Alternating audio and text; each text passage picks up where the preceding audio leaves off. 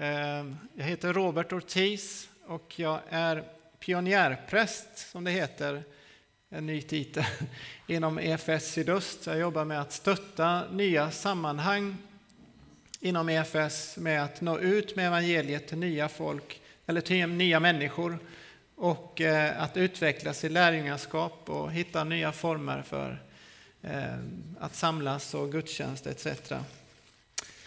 Och eh, det är ett, ett projekt på två år som jag har jobbat drygt ett år nu och det går ut i juli nästa år. Sen får vi se vad, vad Gud har för spännande.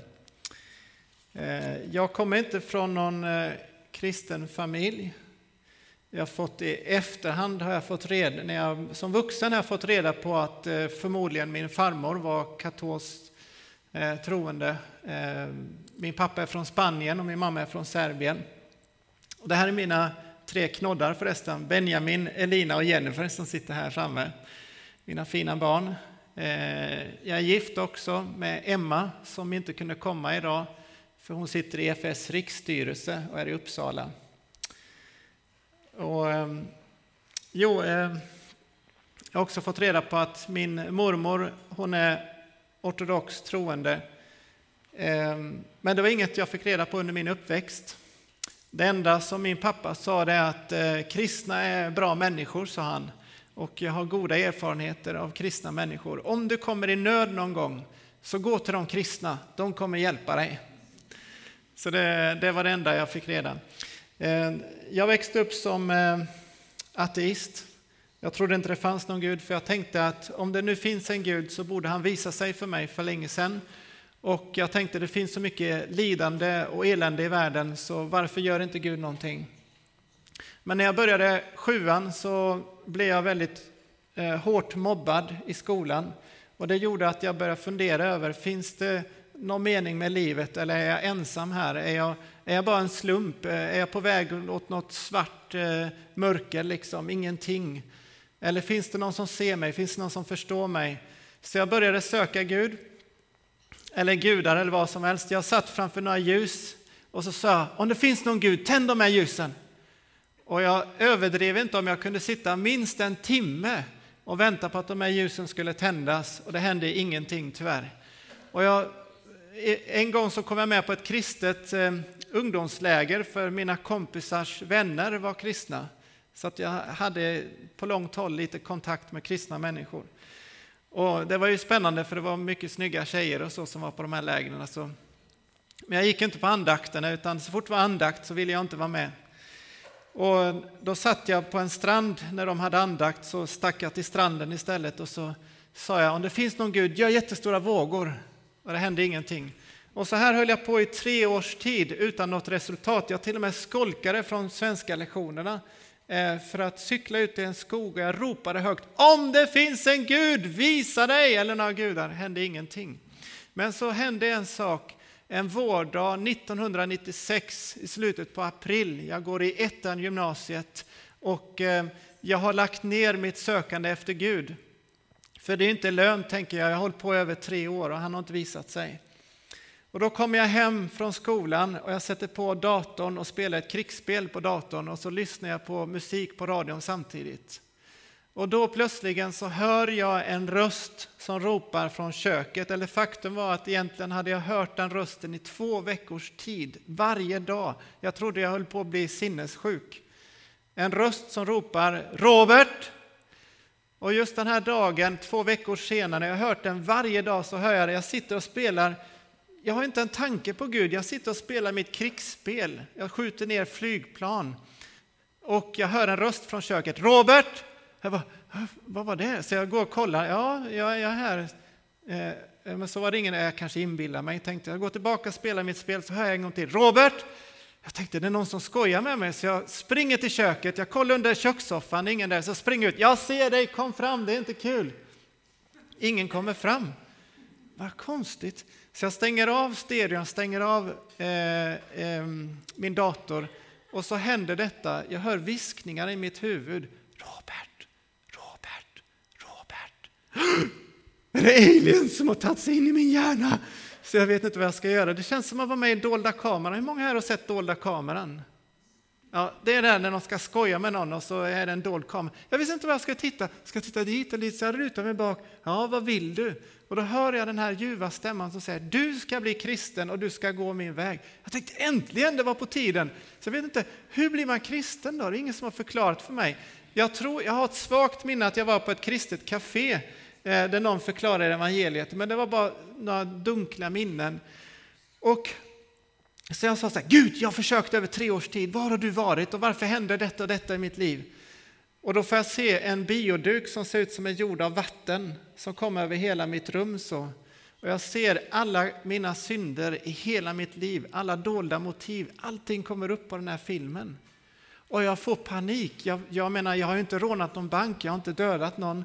Jag ändå, tänkte att jag var ändå hyfsat schysst kille. Men jag får se allting som bara kom upp på den här filmen. Från 4-5 års ålder till 16 års ålder. Men mitt, och under tiden så känner jag någon ren kärlek i rummet, men det får mig att bara må ännu sämre. Att jag har svikit Gud. Och mitt i den här paniken så får jag en minnesbild från när jag var ungefär nio år gammal. Det var påsk och det fanns bara två kanaler på tv och då gick Jesusfilmen. Och jag minns att jag var så fascinerad av den här Jesus och jag hoppades att hjälten skulle klara sig. Och så bara, nej, han dog! Och sen så det här med uppståndelse, det kändes som en saga så jag kunde inte ta till mig. Jag visste inte att han dog för mina synder. Men så får jag en minnesbild från när Jesus hänger på korset i den här filmen. Jag ser in i mitt huvud den här gången och så hör jag en röst som säger så här, räcker inte det här? Räcker inte det här? Räcker inte det här? Jag känner mig så dålig, jag är så dålig, jag har svikit Gud. Och så ser jag Jesus på korset, räcker inte det här? Och jag fattar inte det här att Jesus sa, jag fattar inte, det kopplar inte i huvudet på mig. Men plötsligt så ropar jag på Jesus. Och jag ropar någonting om att förlåt mig och kom in i mitt liv, någonting i stil med det. Och jag tänkte, kan man göra så? Fader vår har hört talas att kristna ber, Fader vår som är i himlen. Men äh, jag gör det en gång till. Och andra gången när jag gjorde det medvetet så var det som en stark närvaro av Gud kom över hela rummet. Det var en frid, en kärlek, en kraft. Luften blev tung av Guds närvaro. Jag kände något som kom över min kropp. Jag visste inte vad helig ande var för någonting, men det var sprudlande liv. Jag visste att jag är ny, jag är förlåten, jag är fri, jag är, jag är, det är något nytt. Jag är förlåten och det har någonting med den här Jesus att göra och liksom det räcker. Och sen dagen efter så gick jag till gymnasiet och det var en lång korridor. Och när jag går där så vände sig alla mot mig och, och ler. Jag tänkte, varför ler alla? Varför är alla så glada? Jag tänkte, har jag glömt gylfen ner? Nej, gylfen är så den ska. Och så kommer en muslim fram till mig i klassen och så säger han så här, Robert, vad har hänt med dig? Det lyser om dig, det lyser om dig. Och så ställer han en fråga som han aldrig har ställt innan. Förresten, är du kristen? Jag bara, eh, kan jag få en minut? Jag måste tänka lite. Ja, typ, men det är jättenytt. Ja, jag har massa frågor om att det är Jesus är Guds son. Och, kan du förklara för mig? Nej, du får gå till någon annan. Det här är jag är helt färsk. Så där, där börjar min resa. Vi ber. Herre, tack för att vi får nu lyssna till ditt ord. Vi eh, ber dig nu att din heligande ska öppna våra hjärtan och leda mig i, också i den här förkunnelsen, Herre. Vi lägger den här stunden i dina händer. Amen. Jag ska göra ett fri, Nu ska ni få göra ett frivilligt experiment. Detta är helt frivilligt. Att eh, när jag sänker min hand så ska ni hålla andan i 30 sekunder. Är det någon som har timer? Så någon som kan sätta timer på sin mobil på 30 sekunder? När jag tar ner handen. Det är helt frivilligt ni som vill, okej? Okay? Vi kan ta ett djupt andetag. Är ni med? Har du timern redo?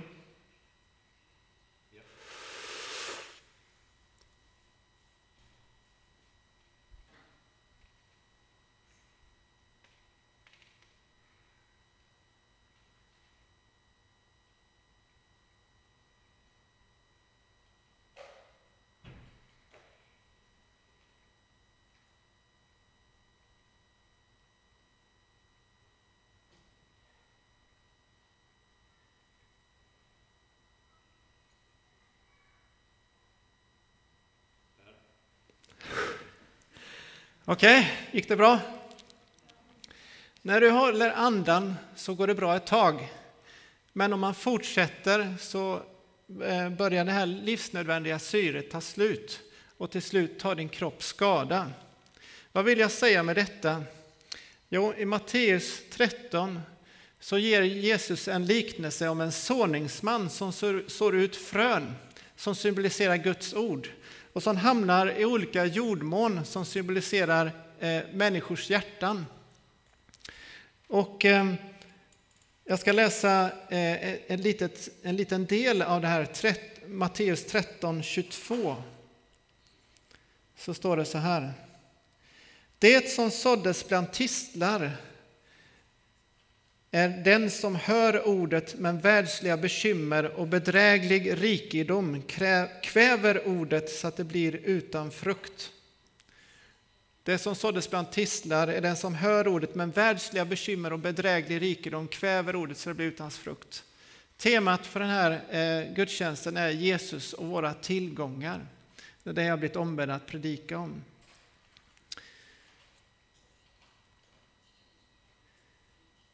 Jesus sa vid ett tillfälle, mina ord är ande och liv.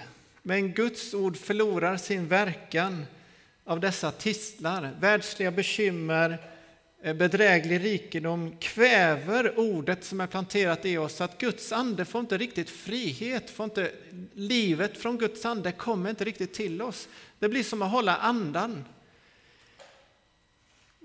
Vet ni om att Skandinavien är världskänt för sin eh, eh rena luft och syrehaltiga luft. Eh, det är så till, till och med att i Japan, i vissa storstäder, kan man köpa komprimerad luft från Skandinavien. Och då måste man vara väldigt rik. Och den luften kan man liksom blåsa ut i sin lägenhet. Så, åh, mm, skandinavisk luft. Eh, helt otroligt.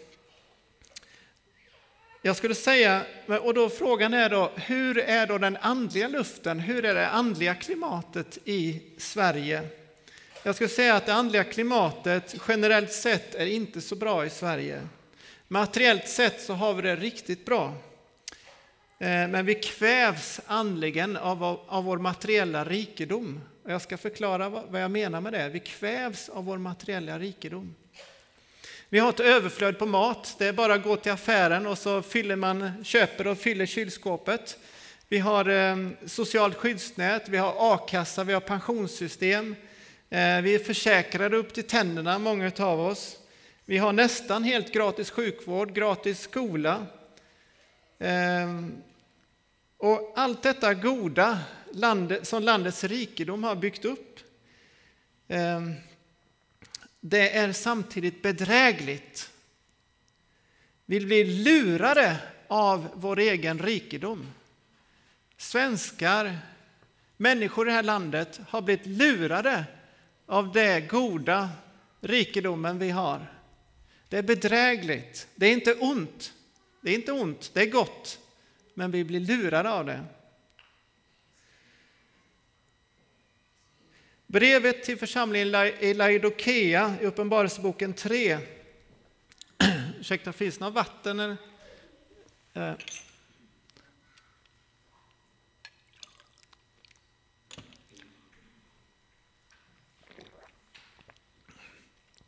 Brevet till Laodikea i Uppenbarelseboken 3 beskriver ett andligt klimat som är väldigt likt Sverige.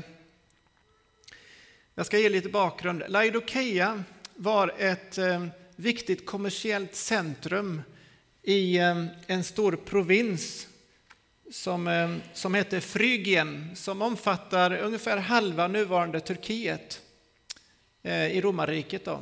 Det fanns tre konungsliga vägar som korsades i Laodikeia.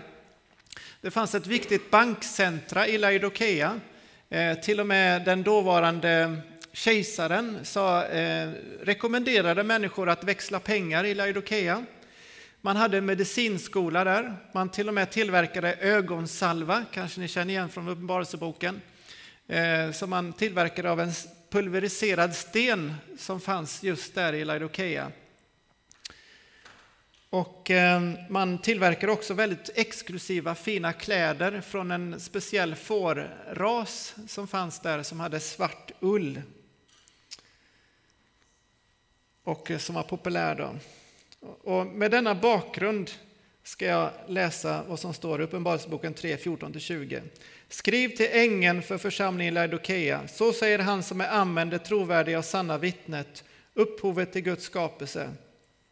Jag känner dina gärningar, du är varken kall eller varm. Jag skulle önska att du vore kall eller varm. Men eftersom du är ljum och varken varm eller kall ska jag spy ut dig ur min mun. Du säger, lyssna här, du säger jag är rik, jag har fått rikedom och behöver ingenting.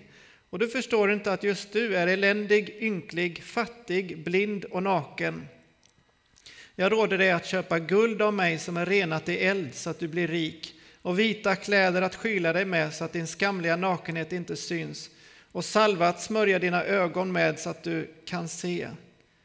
Alla som jag älskar tillrättavisar och tuktar jag, visa därför iver och vänd om, se jag står vid dörren och knackar.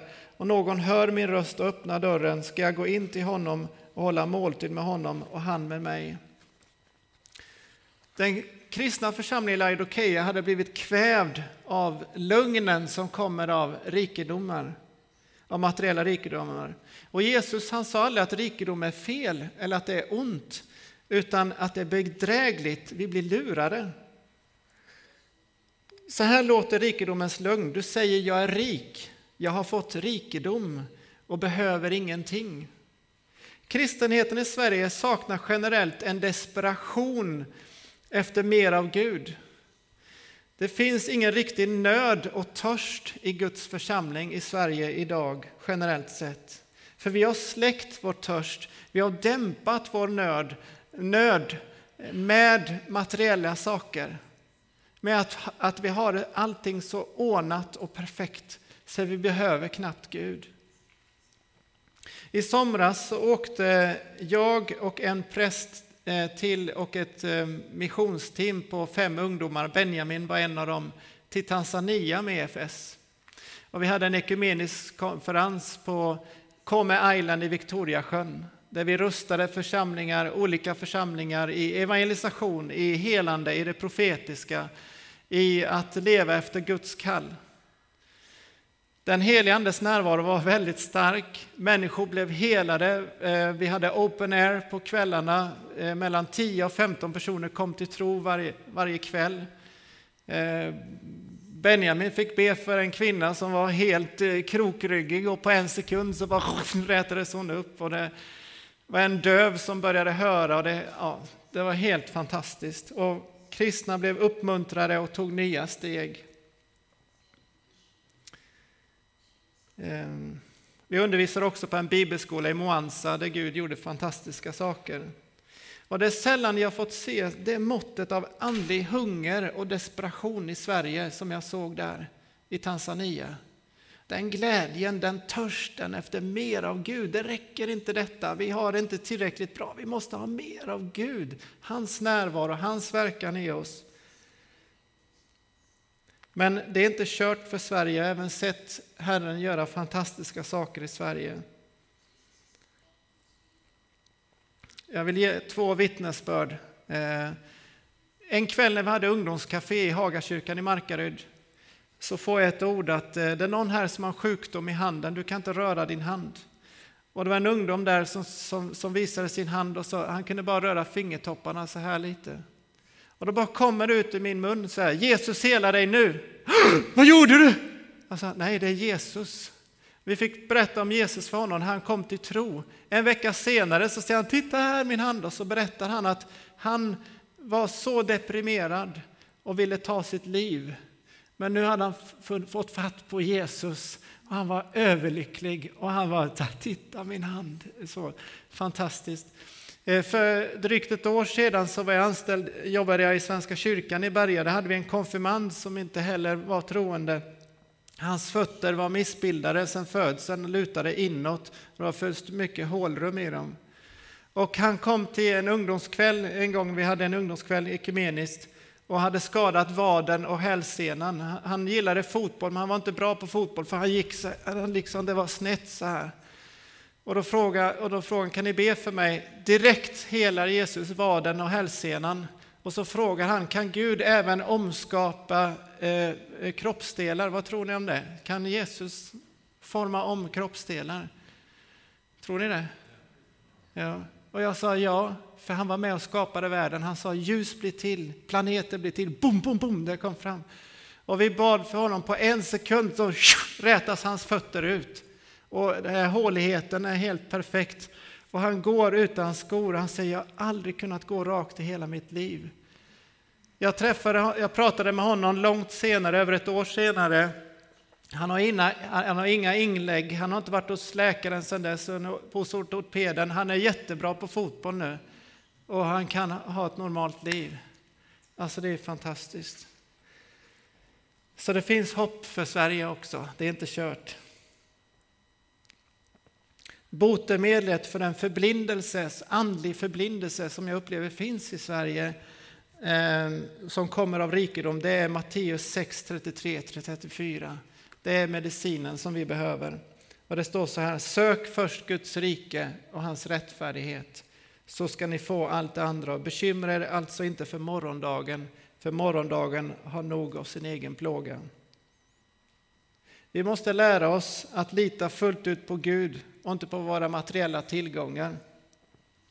Jag tror att dåtidens judiska läsare, när de läste detta, sök först Guds rike och hans rättfärdighet och bekymra inte. Jag tror de tänkte på när Gud gav manna i, eh, från himlen. Att de inte fick, Gud sa till sitt folk, ni får bara samla för idag, ni får inte samla för nästa dag. För de skulle lita på att även nästa dag ska Gud göra sitt under. Även nästa dag så är det Gud som föder oss.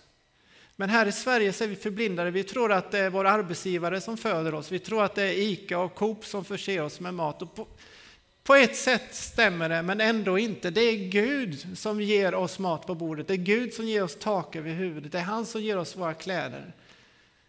Men vi blir lurade av vår rikedom. Vi tror att vi inte behöver Gud så mycket. Är det fel att planera sin ekonomi? Nej, det är det inte. Jesus talar även om det. Är det fel att investera? Nej, Jesus talar också om det. Men oavsett så måste vi lära oss att förtrösta fullt ut på Herren och ingenting annat. Ni anar inte,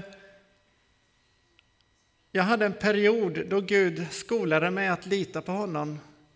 Eh, jag, fick, jag jobbade bara 25 procent som pastor för att församlingens pengar var slut i Hagakyrkan. Och eh, Emma jobbade 40 procent. Och vi hade tre barn, 65 procent och så lite bostadsbidrag och så levde, skulle vi leva på det. Vi var under existensminimum. Och jag sa till Gud, ska, alltså, ska jag ta ett jobb på någon fabrik eller någonting så jag får in pengar? Nej, du ska bara be. Men man får inte pengar av att be. Jag behöver ha mat på bordet. Vi kallar, jag och min fru vi kallar den tiden för medies ej-perioden. Och jag läste psalm 22 så många gånger, det står att Herren är min herde, mig ska inget fattas. Och så skulle jag köpa mjölk eller någonting och skulle dra mig ett kort, vet du vad det stod då? Medges ej, medges ej. Det var förnedrande. Jag sa, att jag, till slut blev jag liksom hård inombords. Jag sa, Gud, här tjänar jag dig och jag är fattigare än de som, inte har, än de som lever på socialbidrag. Vad är detta? Var är du? Är inte du min försörjare? Under den här tiden så kom det in mirakulöst också pengar från olika håll. Eh, alla möjliga människor, till och med någon från Stockholm kände att han skulle skicka pengar till oss. Så att det löste sig, men det var liksom fem i tolv hela tiden. Och det var jättejobbigt, så här, okay, hur ska vi klara den här månadens räkningar? Varje månad var ett äventyr om vi skulle krascha i vår ekonomi eller om Gud skulle gripa in i sista stund och rädda oss. Han gjorde det varje månad. Han lärde mig att lita på honom. Men jag kom till en punkt, kom ihåg, där jag sa så här, Gud nu måste du lösa detta. Och så säger Gud så här, om du skulle bli så fattig att du och din familj tvingas bo i en koja i skogen, skulle du fortfarande älska mig då? Jag bara tänkte, Gud varför säger du så till mig? Nu mitt i allt detta lidande och så säger du att koja i skogen, vad pratar du om? Så fick jag tänka efter, vad handlar mitt liv egentligen om? Vad är det jag bygger mitt liv på? Vad är det viktigaste i mitt liv? Ja, det är Jesus. Och så till slut fick jag säga, ja, jag skulle fortfarande älska dig. Jag kommer ihåg en gång jag sa så här, Gud jag måste ha ett tecken, snälla ge mig ett tecken på att det löser sig. Och då sa han, slå upp andra Timoteus 2.4. Och så läste jag, då stod det så här, en kristig soldat är inte upptagen av bekymmer för sin försörjning. Han, som, han vill stå i hans tjänst som har värvat honom. Alltså det handlar om uppdraget. Fokusera på uppdraget. Varför är jag här? Varför finns jag här på jorden? Jag ska ära Jesus, jag ska sprida hans budskap och söka först hans rike och sen kommer det andra lösa sig. Och det, och det gjorde det till slut. Eh, jag ska inte gå in på det, men det, Gud gav mig en tjänst på ett väldigt speciellt sätt. Det kan jag berätta en annan gång. Jag lärde mig att lita på Guds försörjning trots min ekonomiska kamp. De flesta av oss här som sitter här idag, inklusive mig själv, behöver lita, behöver inse vår andliga fattigdom och desperation efter mer av Herren. Trots vår ekonomiska överflöd. Trots vår ekonomiska överflöd. För det här ekonomiska överflödet som vi alla har, Jesus skulle kalla alla här rika. Vi kanske inte säger nej men jag är inte rik. Jo, Bibelns människor skulle säga att vi är rika, för vi har ett sånt överflöd. Och det viskar i våra öron, det viskar så här, ta det lugnt. Allt är bra. Du behöver inte Gud så mycket. Du klarar dig bra. Men Bibeln säger sök först Guds rike och hans rättfärdighet. Hur söker vi hans rike? Jo, dels Fader vår, Fader vår som är i himmelen. Helgat vare ditt namn. Låt ditt rike komma. Låt din vilja ske på jorden som den sker i himlen. Men vi kan inte söka Guds rike bara genom att stanna i kyrkan och be. Vi måste gå ut och möta människor, ut där det är mörker, där vi inte ser Guds rike och berätta om Jesus för människor, hjälpa människor, vara deras vän, lyssna på dem, sprida Guds kärlek och be för människor. Då kommer vi få se mycket av Guds rike på jorden. Vill ni se Halmstad fullständigt förvandlat av Jesus? Det lät lite osäkert. Vill ni se Halmstad fullständigt förvandlat av Jesus? Ja, bra. Lita då inte på din egen styrka. Lita inte på din, ens din fromhet, lita inte på dina pengar, lita inte på församlingens resurser. Sätt all tillit till Herren, inget annat. Och öppna ögonen och se att du är ett desperat behov efter mer av Gud i ditt liv. Ibland tror jag vi behandlar den helige Ande som en finputsare. Har ni polerat bilen någon gång, alltså kört in den för vaxning så, så att den skiner efteråt?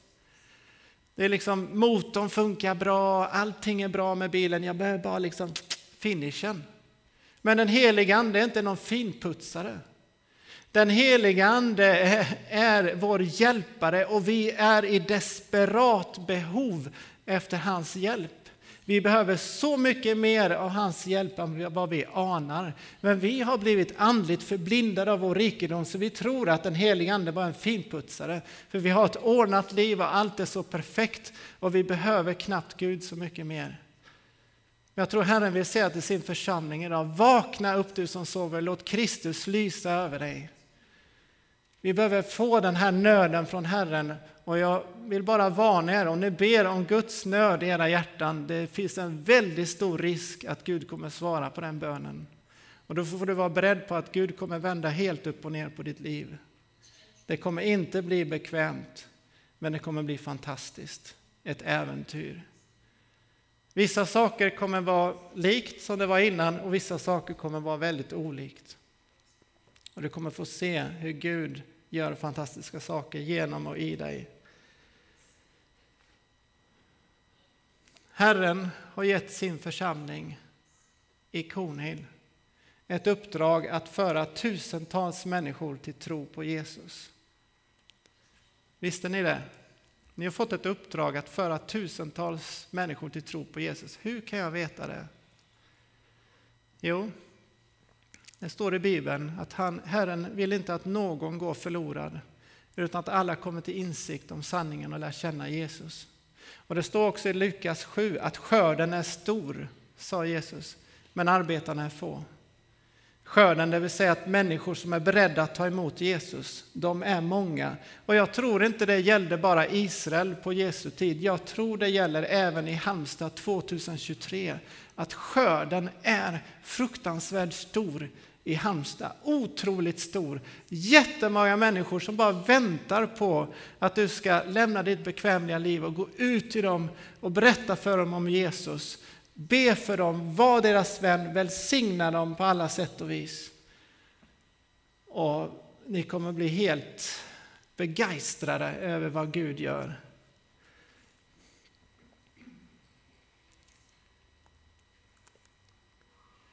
Herren han älskar att ge oss uppdrag som vi inte klarar av. Han, han, det är som att han går igång på det. När han ger oss uppdrag som vi känner att usch, det här, nej, går inte. Nej, jag fixar inte det här. Och då får han visa vad han kan göra.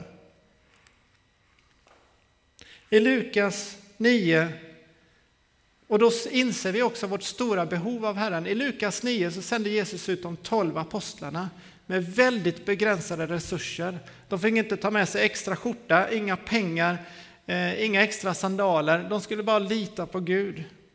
Men de hade en otroligt stark kraftutrustning, en andlig kraftutrustning från Herren själv.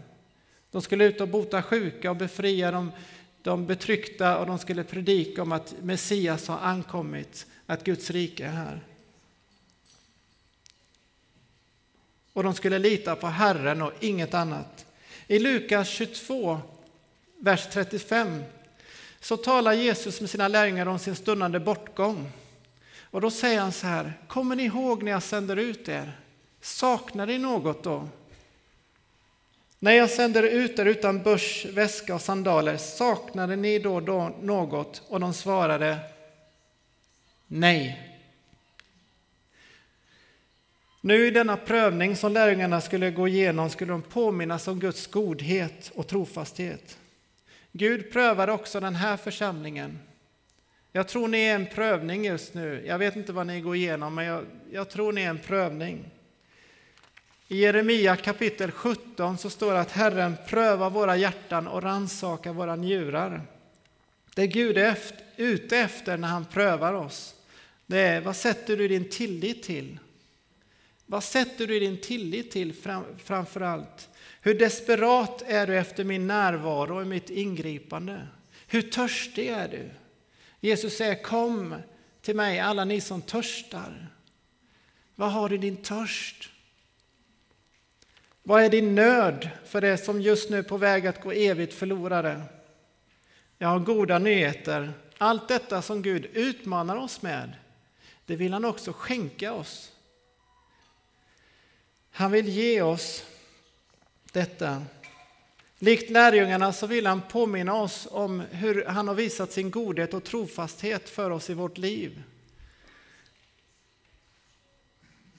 Han vill också påminna oss om hur han gav allt till den första församlingen för att nå tusentals människor med evangeliet. För att skaka om en hel stad. De fick precis allt de behövde för att kunna göra det. Så låt oss be. Herre, vi tackar dig för att du är vår frälsare. Att du har tagit vår synd på korset och uppstått igen. Tack att vi är förlåtna, vi är dina barn. Tack att vi får komma till dig och vägen är öppen. Herre, du ser hur materiell rikedom som, är, som inte är fel förblindar oss och lurar oss och dämpar vår hunger. Herre, vi ber nu om att du ska väcka oss på nytt. Ge oss ögonsalva från himlen så att vi ser klart, får en klar blick. Skapa i oss ett öppet hjärta, Herre, en hunger, en desperation efter väckelse i vårt land efter en väckelse i Halmstad, Herre. Ge oss en nöd för de som går evigt förlorade, Herre. Ge oss en nöd också för att stötta och uppmuntra andra troende, Herre. Herre, ge oss av din kärlek och din nåd, Herre. Fyll oss med så mycket av dig så att vi bara vill ge ut till ditt rike hela tiden, Herre. Herre, förlåt oss för alla de gångerna som vi distraherar oss med, med, med saker som som inte du har tänkt att vi ska lägga tid på, Herre. När vi söker vår glädje och vår tillfredsställelse i det materiella när vi egentligen när det är bara du, Herre, som vårt liv bygger på. Herre, kom med en förnyelse över ditt folk i vårt land, Herre. Kom med en väckelse, Herre. Och hjälp oss att vara det bönesvaret. I Jesu namn. Amen. Vi ska alldeles strax bekänna vår synd.